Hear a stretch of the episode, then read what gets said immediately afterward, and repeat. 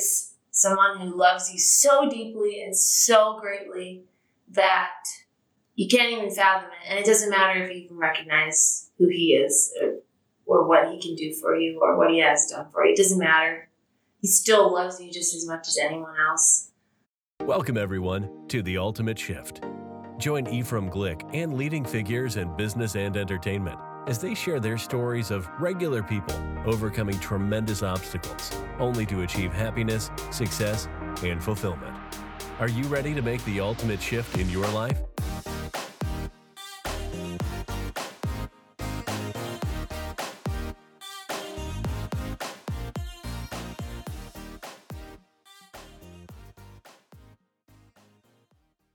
Okay, welcome back to the Ultimate Shift. Today we have Paulina Jayne. I'm saying right, right? You got it right. Yeah, so I'm really excited to have you here. And prior to this conversation five minutes ago, I had never had known you before, and Abby, my assistant, is one that got you on the show. So I'm really excited to hear about your story. And you are an entertainer, writer, musician. Am I leaving anything out? Uh, well, uh, I like to play basketball for fun sometimes, so maybe there's that. Um, So tell us how this started. So you grew up in Michigan. As a kid, like how did this musical thing start? Or did you grow up musically talented? Were you always wanting to go that route? Or how did this whole thing happen to where now you're in Nashville? Um, it's sort of been a, a windy little road there. So I grew up in a household that was naturally very musical. My dad was a huge fan of the Beatles, huge fan of Stevie Wonder, always playing the average white band. Like I'd be leaving my softball practice and I'd be blaring out in the parking lot and I know exactly where he was, you know? My mom, on the other hand, she was playing pieces like Clair de Lune and Finlandia, and my grandmother was the same way. And so I'd be coming into the household. There was always music playing. I had a babysitter who was really more like a second mom to me too, because my parents were both working full full time, and I'd come down in the mornings and she'd be having gospel blaring from the television, and TD Jakes would be speaking, you know, on TV. Oh, wow. So it was a really good mixture of different stuff that I grew up around. So naturally, when I started taking piano lessons when I was about five, the classical pieces that I was learning, you know, some of them were really boring by the time I got to middle school. So, in order to keep me going, my mom said, "Oh, we got to get a different piano teacher because we don't want her to give up this craft. So you were singing or just playing the melodies? At this point, I was just playing the melodies on the piano, and if I was singing, I was singing alone. I would not open my mouth in front of anybody. That was a very private Really? thing to me. I wouldn't sing in front of my mom because she was a singer herself and she was so talented. And I was like, I will not let her hear me be bad. so that was kind of a private little thing to me. But I started writing when I was nine. And I really believe that someday I'll be able to tell that that full story about why these songs poured out. But the music that was happening at that time in my life on the piano, these classical sounding dark pieces, they were born out of um, great hardship in my family. Um, lots of things that were going on that, like I said, someday I know I'll be able to tell it, but So at nine years old, you you just had this flowing from you. Like, how did you know that? How did you know to write? I mean, was it just something that came naturally? You were just like pen. Was this like pen paper type writing? Was it like you just jotting it on a typewriter, computer? well, all of the writing that I was doing was musical at that point. So I wasn't writing lyrics. Oh, you were okay. So you were literally just creating your own melody and Yeah. writing it out. Wow. Yeah, so I was using the piano sort of as my conduit, you know, and the notes were my words. I always say these these songs that I was writing, they were they were in depth, and honestly, if you were listening to the little nine and ten year old girl playing these pieces and you had never met her before, you probably would have said. Is there something wrong? Like something's going on? Is she sad? you know, is she deeply depressed? Because these pieces were dark Wow. but you know I, I had a family member who was going through a lot of really really tough stuff and is me, an immediate family member and it caused me to kind of use this music as therapy i couldn't speak i couldn't even speak the feelings i had so i just had to play them um, and i can't really tell you what it was that that happened it was just like one day I went to the piano, and the piano's in this bay window area of my house up in Michigan, and I was looking out the window and I just started messing around. Mm. And next thing I know, it turned into a piece. So at that time, this was just kind of an outlet for you, but you were were you thinking like, oh my gosh, like I love this. This is this is an outlet for me. This is something that helps me feel, think, and process. So I want to do this as a career. I never once was the young girl who was standing in their bedroom with a comb and singing into the comb. You know, you hear you hear all these these girls like Carrie Underwood and Dolly Parton and everybody talking about, yeah, I remember when I was a young chick and I was dancing in my room and you know singing to the mirror and the stuffed animals were my were my audience. You know, I, I was never that girl. I um I hated dance class. I hated it. I was the girl who was sitting down on stage, like in the middle of the recital, because I was like, "This is ridiculous," and and I was too shy to to put on a show of any kind. I it was music was so personal to me. I never thought of it as being a career. I thought I was going to be veterinarian, you know, like every other little kid or a lawyer or something. Uh, so it was there was a shift in time though, where it became something that I just sort of fell into as a career. So how do you get out of for if you had to look if you saw yourself, you know, say at that age now, what would you tell yourself? Oh my goodness.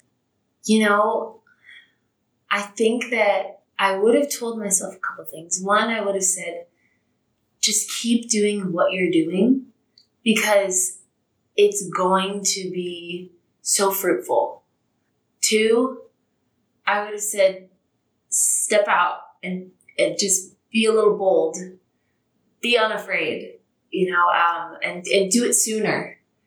Because I've, I've just learned, I, I've lost some people in my life, and in that process, I've learned how important it is to really seize every day. And, and that sounds so cliche and ridiculous, but it's the truth. You know, I was at, at this, this thing this past weekend, and this man said, I was asking this man, I said, Did you, do you think I should go home to Michigan? I'm two and a half hours away, but I have a six hour drive to Nashville. If I go to Michigan, it'll be a nine hour drive to Nashville. Do you think I should go home for Father's Day and see him? And he looked at me without even, before I could even put a question mark at the end of my sentence, and he says to me, You're not promised tomorrow, neither is your dad, so you need to go. So I think in retrospect, I would have told myself something along those lines like, step out, be unafraid, sing, sing wildly, sing into the to the comb. You know, just go out there and do it. I love it.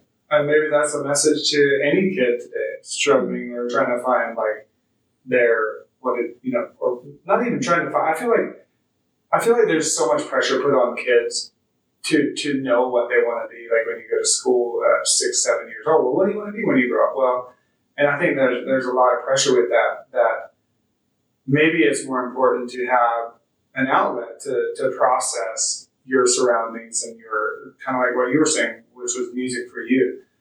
What's what's your take?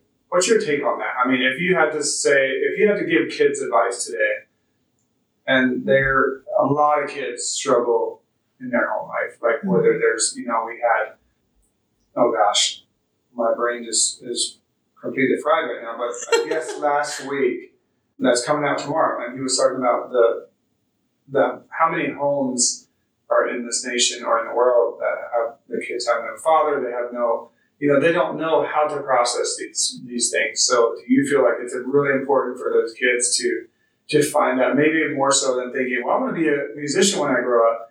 You know what? Just like deal with the here and now, like deal with today, because like you said, we're not promised tomorrow. What's your advice to, to kids at that age? I do I do think that kids naturally do that. I do think that children naturally have this this in the moment thing about them. But you know, there's so much. Pre- I do agree. There's so much pressure on them. Like, take your take your uh, extra classes. Make sure you do X, Y, and Z so you can get to college faster and all this stuff. And I was one of those kids too, you know. But I I just sort of sometimes wish that I wouldn't have grown up so fast or made myself grow up so fast. So like if I am lucky enough to have kids someday, I would be telling them and making them go outside and play and you know maybe stay out a little past dark if you want to stay out a little past dark and break the rules for a minute, right? Um, and and don't be afraid to get a little dirty in the mud and get all you know messed up in the mud and just hang out and roll around and be free and and sees all of that there's so little of that that I think we we lose that every year we get older. We lose a mm-hmm. little bit more of that freedom every year. And so if we can just really take the reins of it as little kids, I don't know how much that message would like appeal to a kid. You know, they might sit there and go, I don't know what you're talking about. Yeah. exactly. So why do you think it is that as adults we tend to lose some of that every year, like you said? Is it is it because of pressure from from maybe others around us still, or now you have careers and things like that, or is there a way that, that there is some sort of a, of a balance of where where we can grow up? Maybe slowly, a little more mm-hmm. slowly, maybe maybe be a little bolder despite what others may think or well i think every at least what i'm experiencing right now i i feel like every few months, I'm getting a little bit more responsibility in my life. And I'm 25, so what do I know? You know, but I'm just starting to get a little bit more responsibility, more things that I have to take care of. And um, every decision I make has a little bit more weight to it. And so, in the process of, of growing up and experiencing those things, I think they do kind of, if you let them, they can become trappings which is where your freedom goes. You know, it's right. it kind of goes with the wind. But I think what I, I've found is I love surrounding myself with people who are super free spirited, and it's really easy to do that in the musical world, right? Because everybody's just sort of flying by the seat of their pants. There's no formula in this industry. We're all, you know, working down the street as a waitress, and then uh, in the evenings bartending or walking dogs during the day, you know, just random things. So there is an element of free spiritedness that we already in, have in our nature. But even so, that responsibility is still there. I guess, I guess it's a matter of who you who you surround yourself with, and and uh, what you really really look for in life. I have a friend who's Australian, and she just moved here a year and a half ago. She told me the difference between Australians and Americans is balance, and that Americans spend most of their time and most of their life working, and Australians take these big long vacations and they have extra time off that Americans don't have, and they're they're working to vacation. They're not working to work. And, or for materialistic things, things like that right. we think is that we as Americans, for whatever reason, put a lot of value on. Right, exactly. So I don't know, I think there's something to learn from that Australian mindset, and, especially with the concept of freedom sort of wrapped around it. So yeah, well, I think I think you're exactly right. I think you guys as musicians have have said no to. That's what kind of what I've gathered from from interviewing a lot of people on this show and everything. But for me, I was never going to be okay with that nine to five working for someone else. And I think musicians in the same way, you kind of said no to that. Uh, what's the word I'm looking for? Basically, that structured, protected society. And you said, no, I'm taking my own risk because, and there's something about musicians that's very freeing that you're willing to. I think of everyone I've interviewed, it's always the musicians who are willing to have the least mm-hmm. as long as they can play. Right. And there's a lot of freedom in that, I think. Right. Uh, as, you know, you know that that's where you want to be. So in, in your like, what what's inspired like your music, like your songs? Like you have uh, like Love's Always Gonna Win. You have different that have what over half a million download streams and in 19 countries. So, mm-hmm. what inspired those? Did you write those songs with co-writers or by yourself? Um, Loves Can Always Win. I wrote with some co-writers, Trey Bruce and Haley Steele, and Trey's had, you know, he's a legend. He's had all these number ones and everything, and and Haley had had some success, and I was absolutely a nobody when I was in the writers' room with them, and, and still kind of am, you know. And so uh, we. Well, you're in 19 countries. People are playing music in 19 countries. I think that's a little past being a nobody. Well, I, man, it's that's humbling. That's really humbling. But yeah, we were sitting in a writers' room, and it was, I think, a week after some shootings that went down in Dallas, and I remember there was some stuff that was going down in my hometown too, Detroit. Um, there's just a lot of unrest. This was back in, this would have been back in 2016, I think. And um, I had felt really compelled to write something that was greater than you know, necessary, like the, the average or typical topic of, oh, he broke up with me and, you know, or whatever, or I broke up with him, right. you know, kind of thing. Typical country song. A typical country song of a dog or a truck, you know. so, so I, I said to my co-writers, I said, let's, let's just write something that would light people up and get them excited and, and moved and something that has a message that we can attach ourselves to that we truly believe in. And sure enough, um, somebody started singing, Well, the world's on fire, hope is burning inferno high. And the next thing I know, this whole song just fell right out. Wow. It's it's about loving your neighbor. It's about taking care of the people around you. It's about it's about loving life and seeing the beauty in it and being unafraid of of the hatred and the fear and the things that are less than perfect. Do you believe that love will always win? I do. I do believe it. Full heartedly. And so when we see things like like last year, what what makes you like what goes through your mind as in you know there's a lot of unrest last year uh, for and not even COVID. We're talking about George Floyd, different cultures again clashing and things like that. So do you what do you think the world needs in, in a place like that? Is, is it maybe less talk and more listening? Is it uh, realizing that love your neighbor again mm-hmm. type of thing? Or what's your take on that? Well, I think my take is pretty simple. My, my responsibility is to love the people around me, um, love God, and do my very best every day to wake up and be grateful for what I have and um, show others respect. And with that being said, you know, I don't think we need to overcomplicate it.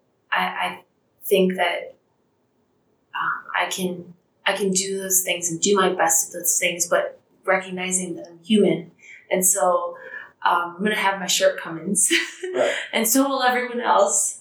Uh, but you know, I I love people. I can't I can't help it. I love people. It doesn't matter what color they are. It doesn't matter what they look like, where they're from, what kind of accent they have, whatever. We're all people. So what's a little extra melatonin in some skin?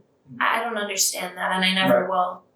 Yeah, and I think I think most people agree with you on that. And, and unfortunately, sometimes the, the the smallest amount of people make the, the loudest noise, and mm-hmm. and kind of start making us doubt that. But I think I think in general, from I mean, I've traveled this country back and forth, up and down, and I think I, I don't know that I've ever met anyone who hasn't loved people, mm-hmm. and so. Also, I think I said melatonin, and that's because I had a melatonin last night. I meant melanin. so forgive me, but my brain is still sleeping because of the melatonin.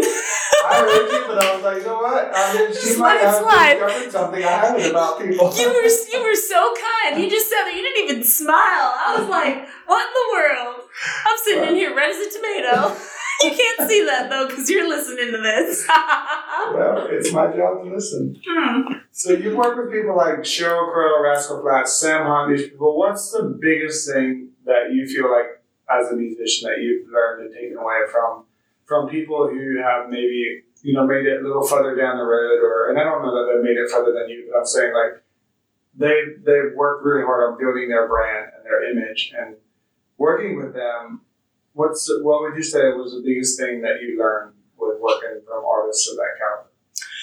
Well, Sheryl Crow was sitting backstage right before we were playing our show together, and there were 15,000 people in the audience, and they were all waiting outside for her, you know, to, to come on the stage. And she was wearing a Pistons jersey because we were doing an event for the Detroit Pistons. It was some kind of nonprofit sort of thing. And she had her little shorts on and maybe jeans. I can't remember exactly, but it was just very casual, is the point. And right before she stepped on stage, she was FaceTiming with her family and her kids. And I was watching from, you know, just a couple feet away, just kind of paying attention, giving her a little space though. And I realized, well, this is a person who is idolized by hundreds of thousands of people around the world. And here she is, and she's about to go sing in front of 15,000. She's just talking to her family. They're normal people, right? It was that moment where I realized oh, this, this is this is normal. She goes to the bathroom, you know. She she has to put her shirt on in the morning too, and yeah. and start her own car, and you know, do all this, fill up the gas, go get some groceries. So, I think what I came to find in the process of meeting these people is there's really nothing different about them as human beings. They go through the same motions as everybody else but their their calling and their calling may seem like it's so much greater and bigger than everyone else's, but for whatever reason, what they're doing is on a stage, and what everyone else is doing, it might be behind closed doors and it might not be witnessed by as many people, but they can have just as much of an impact. It just might be person by person by person. So I just had I got a kick out of being able to see the dichotomy of that. That's sort of what I learned from these artists. That's a, that's amazing. That's a great point. If you had to, if you were moving here to what? How did how long? You said you've been in Nashville like like seven, seven years. years. Yeah. So, what was your biggest fear of moving to Nashville? Not having my family close. Really? I'm a big family girl. I, I love I love my mom so much. We're extremely close. So that was really tough when I first came down. But you knew you were coming for music. I knew I was coming for music. I knew I was supposed to be here. Anytime I doubted it, God would let me know in a certain way that, no, that's where you're supposed to be and that's where you're going to go. So, how can you, how do you, so there's so many people who say, well, I don't hear God speak to me that way. Like, how did you know? How did you know that you just knew that this is from God and this is what I'm supposed to do? Well, I can't say that I ever heard like this audible voice that came and broke through the clouds and said, "Paulina, you're going to Nashville." You know, it was nothing like you the didn't movies. Have a dream with that? no, it was nothing like the movies or anything. But I don't know if you've ever been in a place before, like you walked into a setting and something in your gut is just going off, and you're like, I need to get out of here. There's something wrong here. This is creepy or eerie or whatever. It was sort of that kind of gut experience, but with a positive thing. All these reinforcements that had come along the way, they were people who would come up to me and say, and they didn't know me from Adam, and they'd say, You're moving to Nashville, aren't you? Really? I had a woman say that to me when I was in Office Depot buying a backpack to go to college in Nashville. What? and she said, good luck in Nashville. And I said, what? You didn't have a guitar or anything? No guitar. Nothing that I was wearing would have spoken Nashville. I just left the gym. You know. That's crazy. It was wild stuff like that. And then aside from that, just like this gut feeling, this is where I'm supposed to be. Everything just aligned. Wow. So if, if somebody said to you, hey, I, I want to move to Nashville, but I want to sing. But there's so many people here that sing. There's there's you have so much competition. Mm-hmm. I mean, it's not an easy town to break into and have your voice heard. What would you advise someone that's just moving to Nashville, wanting to to do music or writing or whatever else you know? I've found that some of the most successful people come to this town completely open handedly. They come here with open hands, both to give and to be willing to accept things from other people. So I think that's regardless of the circumstance or the outcome. Yes, yes. And I think that's been a really beautiful part of it. But secondarily, I also think, you know, it's like any business. You figure out what you're good at. And you may not be the best singer, you may not be the best guitarist, you may not be the best lyricist, but gosh, you can send it home with a great melody when you're in a writer's room.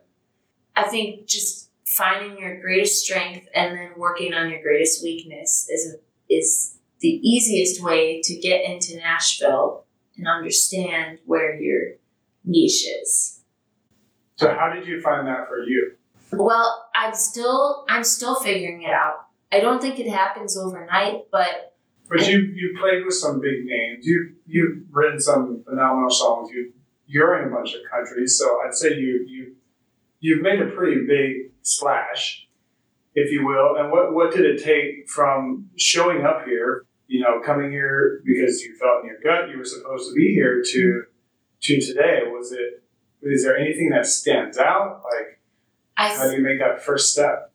I think one of the things that I've focused on is having the best work ethic I could have in town. Um, I know that there are going to be singers who sing better than me. And there are always going to be writers who write better because that's the kind of place you want to be in. You don't want to be in a place where you're the big fish in a small pond, you know? Right. So I have tried my very best to work harder than everyone else in this town.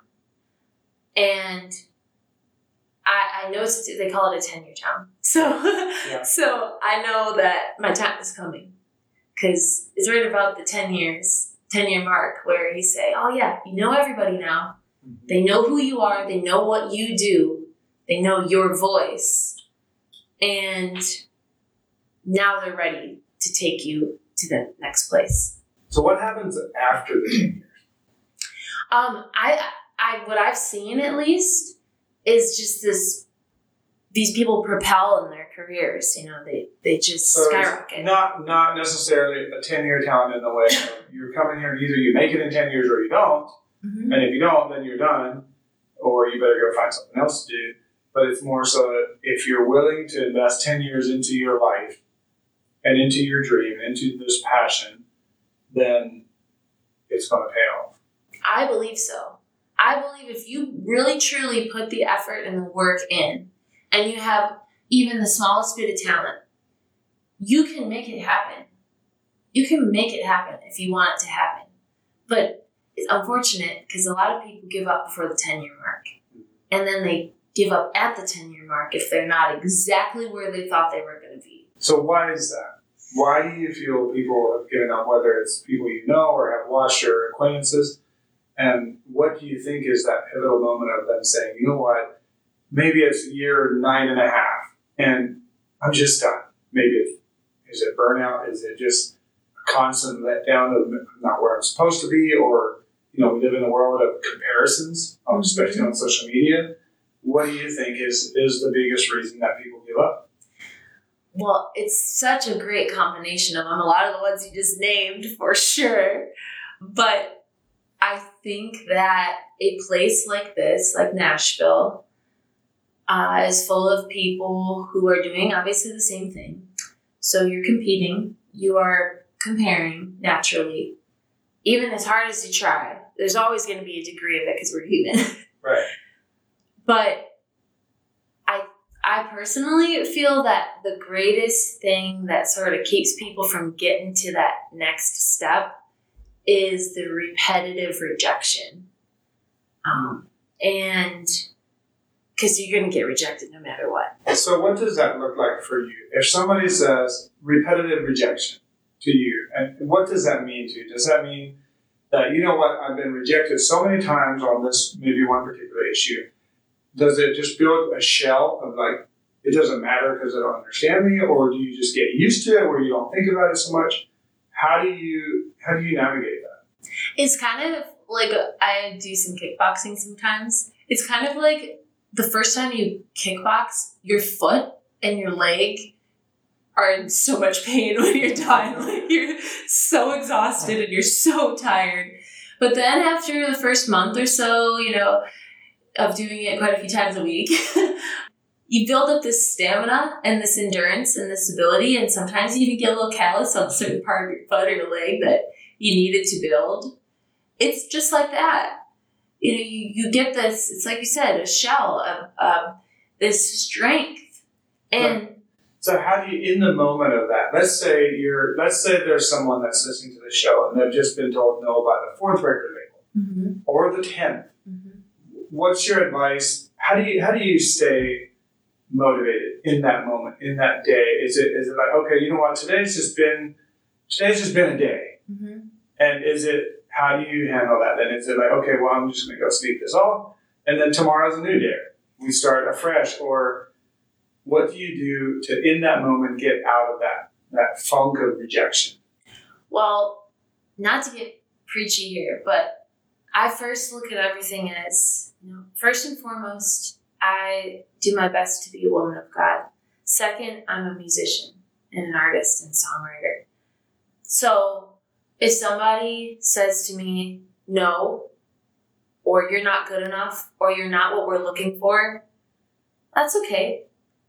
Because I have somebody who's always pursuing me. I know someone who's always looking for me and, and, and wants me. Every single day I wake up, I'm wanted. Wow. And I'm needed by this being, this this thing. I can't see him, but I can feel him. I can see him in the wind. When the when the leaves blow in the wind, I can see him. When a feather's picked up in the wind, I can see that. Every single morning, though, I wake up with this new, refreshed, renewed relationship with someone who will always want me. But that doesn't mean that it's not hard when, when the, the human beings that you walk around with every day don't. but it's an amazing perspective. It's it's a solid grounding point of I am enough. Essentially, what, what you're saying is is I may not be enough over here, but I'm enough. And it mm-hmm. doesn't mean that I'm not enough as a person. It just means that maybe they don't see it, but I am enough, and that's what your your grounding affirmation that you're coming back to. Yep. It's a great great point. I don't think I've ever heard anyone put it that way. I don't know. I don't know. I just said, God, give me the words. So you, besides music, you're an ambassador for, for women and children and uh, going through conflict and trial. And so, what makes you put time and effort into that realm, into that world of when you could be so busy already with what you're doing? well, And can you tell us a little bit about what you do and, and how that how that works? yeah. Well, I guess so. Miss Amazing is this organization I work with. They empower girls with disabilities, and they do it through these events that they have in states across the country. I think I want to say it's almost 40 states now that they have chapters in. These events that they put together are an opportunity for these young women to go on a stage, talk about something they love, perform a talent that they have, um, and then get interviewed by these different judges. Excuse me. About so- their skill. about their skill and about who they or about who they are or something in the world, something they're passionate about. It's whatever topic they really choose, they can talk about that and be interviewed on. So when you think about it, women with disabilities, you're talking about two different sectors here. You're talking about women, number one, and then you're talking about people with disabilities, number two. So these are two people that have two kinds of people who have been, I guess, sort of in the background in our culture and society for how many years? I don't know, but years, long time. So when you bring them to the forefront and they get a little spotlight for a while, all of a sudden you come to find, my goodness, they have a ton to offer to this world. There is so much that they have to offer to this world just by breathing every day, but secondarily, you know, just by their stories, what they've been through, how they how they cope through rejection, mm-hmm. through their experiences in school when nobody wants to sit next to them because they look funny or whatever, or sound different. So why do I spend time with them? Because their stories are so enriching and their joy is so unlike anything I've ever seen. I just want to be a part of it. And I want to be a part of I want to be a part of bringing light to who they are. And maybe the light that I can shed is very small, but if there's anything that I can have a part in that would be something as good as them, I, I want to do it. You know, I want to I want to be a part of that. How many times did I say part? Nine. I love it though because it, it makes your your purpose bigger than yourself, or bigger than your music even, or and, and you can touch so many people's lives with that. I hope. I, I mean, I'm sure you have. So it in the in the light of like COVID and being a musician and things changing, how do you how did you find last year and how did you navigate that and maybe was there something within that whole chaotic environment of not understanding what's happening with the world that you could then use to propel you or did you find it that way or how did you transition through 2020 Two weeks into COVID, the shutdown for COVID, which was like March 30th or something, 31st. Two weeks into that, my one of my childhood best friends passed away. Um, Wow. He's 24 years old. I had known him since I was four. I got a call on a random Tuesday from his mom saying at seven o'clock in the morning saying Ben passed away this morning. He went into cardiac arrest and on um, our family room floor. this was very unexpected like it, it Totally. like he had any symptoms or anything prior He had a cold, but that's it. We did come to find out that he had COVID that turned into pneumonia, but the doctors wouldn't see him. So he just kind of stuck it out at home. And he did not think he had COVID. You know, he was thinking, I just have a cold and I'm going to get through this. And no prior, you know, conditions or existing conditions of any kind. So that was the framework for most of my time at home for the remainder of 2020. you spend it with your family I actually spent it in Nashville. Okay I was with my roommates, Shelby, Stevie, and Tess, and the four of us. Uh, we, we got real close. you know, we hung out every single day. We'd find different rooms to do our work in every day.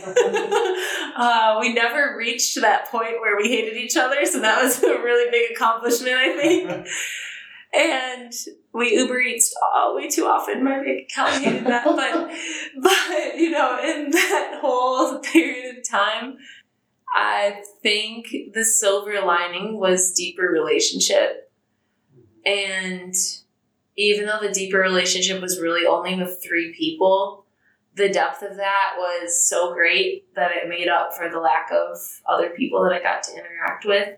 I know that I was really fortunate about to have that many people I was living with though, because I had other friends who were living alone and they were so depressed and they're like, I gotta get out of here, I'm going crazy, you know? that was that was one of the greatest things I found though. don't you feel though that in all of that like you learn more about yourself year? Absolutely. Absolutely. I learned what a scatterbrain I am. I learned what a busybody I am.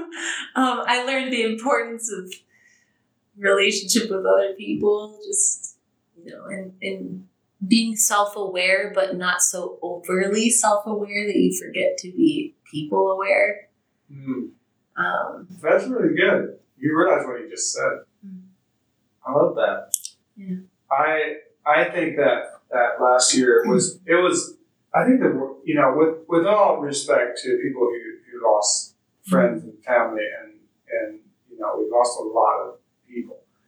I think the world in a sense needed needed that. Um, I, I I was reading a lot of stuff during that time frame, and, and even things like nature. Like I was reading, like things were coming back in nature that had hadn't happened in years because because we took ourselves from trying to manipulate and micromanage everything in the world, and and so I think it was a time to breathe and heal. And ironically, with being COVID, you know, you don't really think about healing when people are dying around you, but there, I, I look back and I think there's so much. I, I found that people have one or two answers. Either their life got worse or their life got better. Mhm. Uh, and I'm talking about individually, not because of any other circumstance.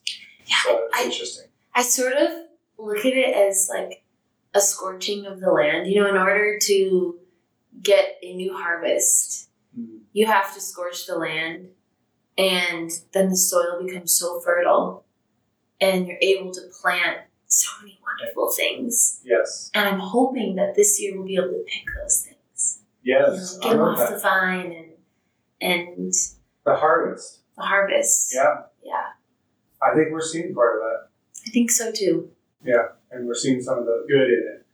The show's obviously called The Ultimate Shift. So when you think about in your life since you were a kid, Mm. is there any moment in your life that you had that ultimate shift that that you knew that you now know, whether you knew then or know now, looking back, that you had that ultimate shift in your life that changed the trajectory of where you were going and how you were doing it, and and what was it?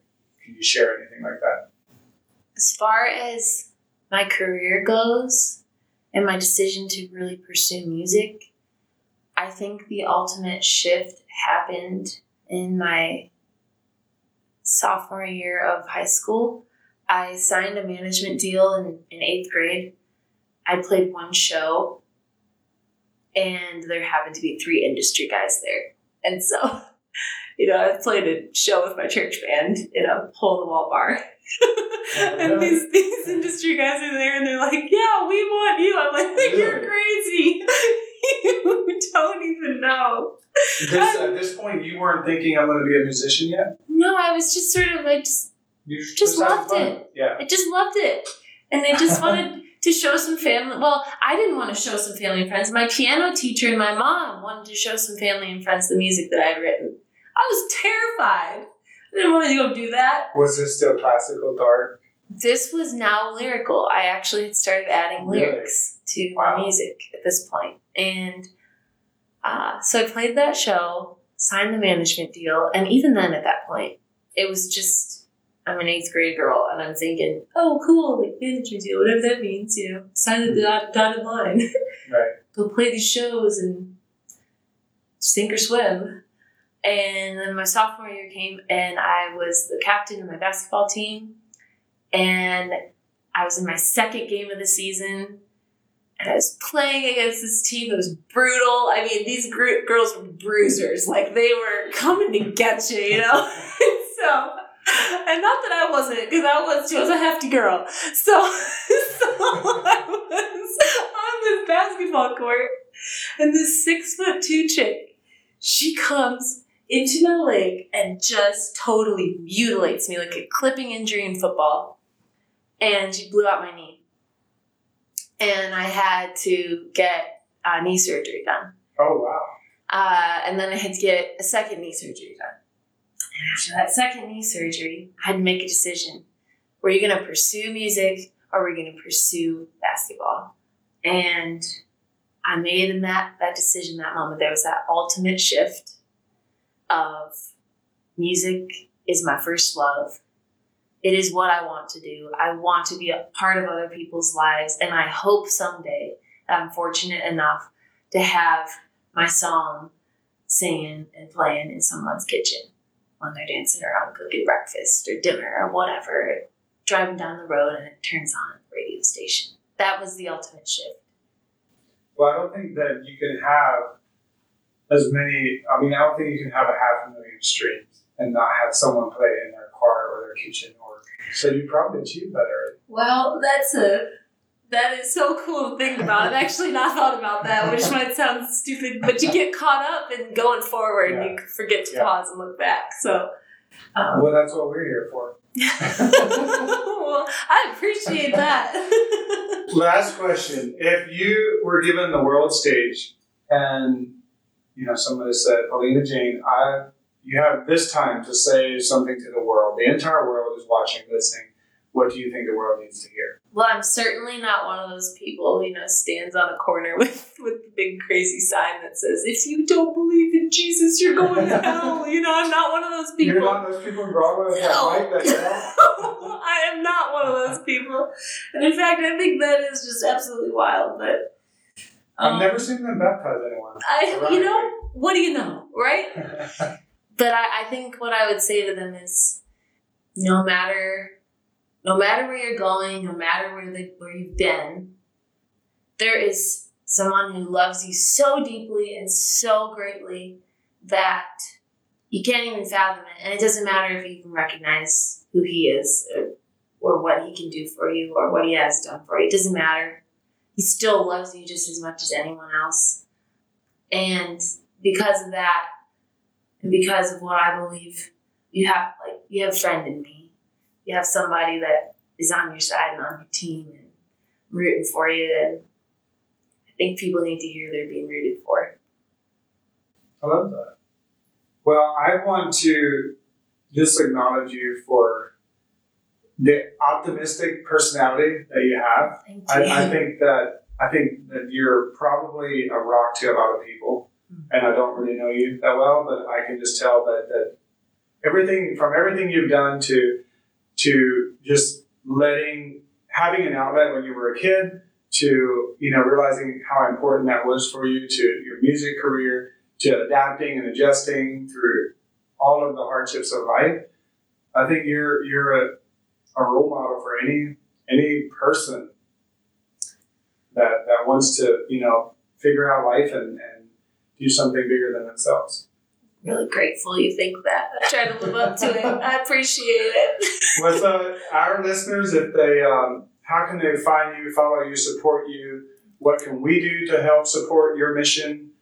Well, I'm all over the internet, so Paulina Jayne, J A Y N E dot com uh, is where everything could be found. But I'm really big on Instagram and, and some on Facebook too. It's all at Paulina Jayne. And I just, I love talking to people. So, you know, if anybody wants to talk, just shoot me a little message on Insta and can chat, you know, do all that kind of Just fun full stuff. of inspiration. I love it. It's- Well, I get inspired by people's stories, so it's a little selfish too. I, hear- I understand that of all people. Well, thank you for being on the show. It's been an absolute pleasure for me. Thank and you. It's probably one of the easiest shows I've done in a while. So So I'm thank honored to have been here. Thanks for having me. Thanks again for tuning in to The Ultimate Shift. Look, I know life is crazy, life gets busy, and we all kind of have an idea of where we want to go and where we want to end up, but there's so many things that come up in between. And my goal with this show is to grab one thing from every guest that we can apply to our lives that help get us closer to our end goal. You can follow me on Instagram at Ephraim Glick, Facebook at Ephraim Glick, Twitter at Glick Ephraim, or you can go to the website at ephraimglick.com. See you next time.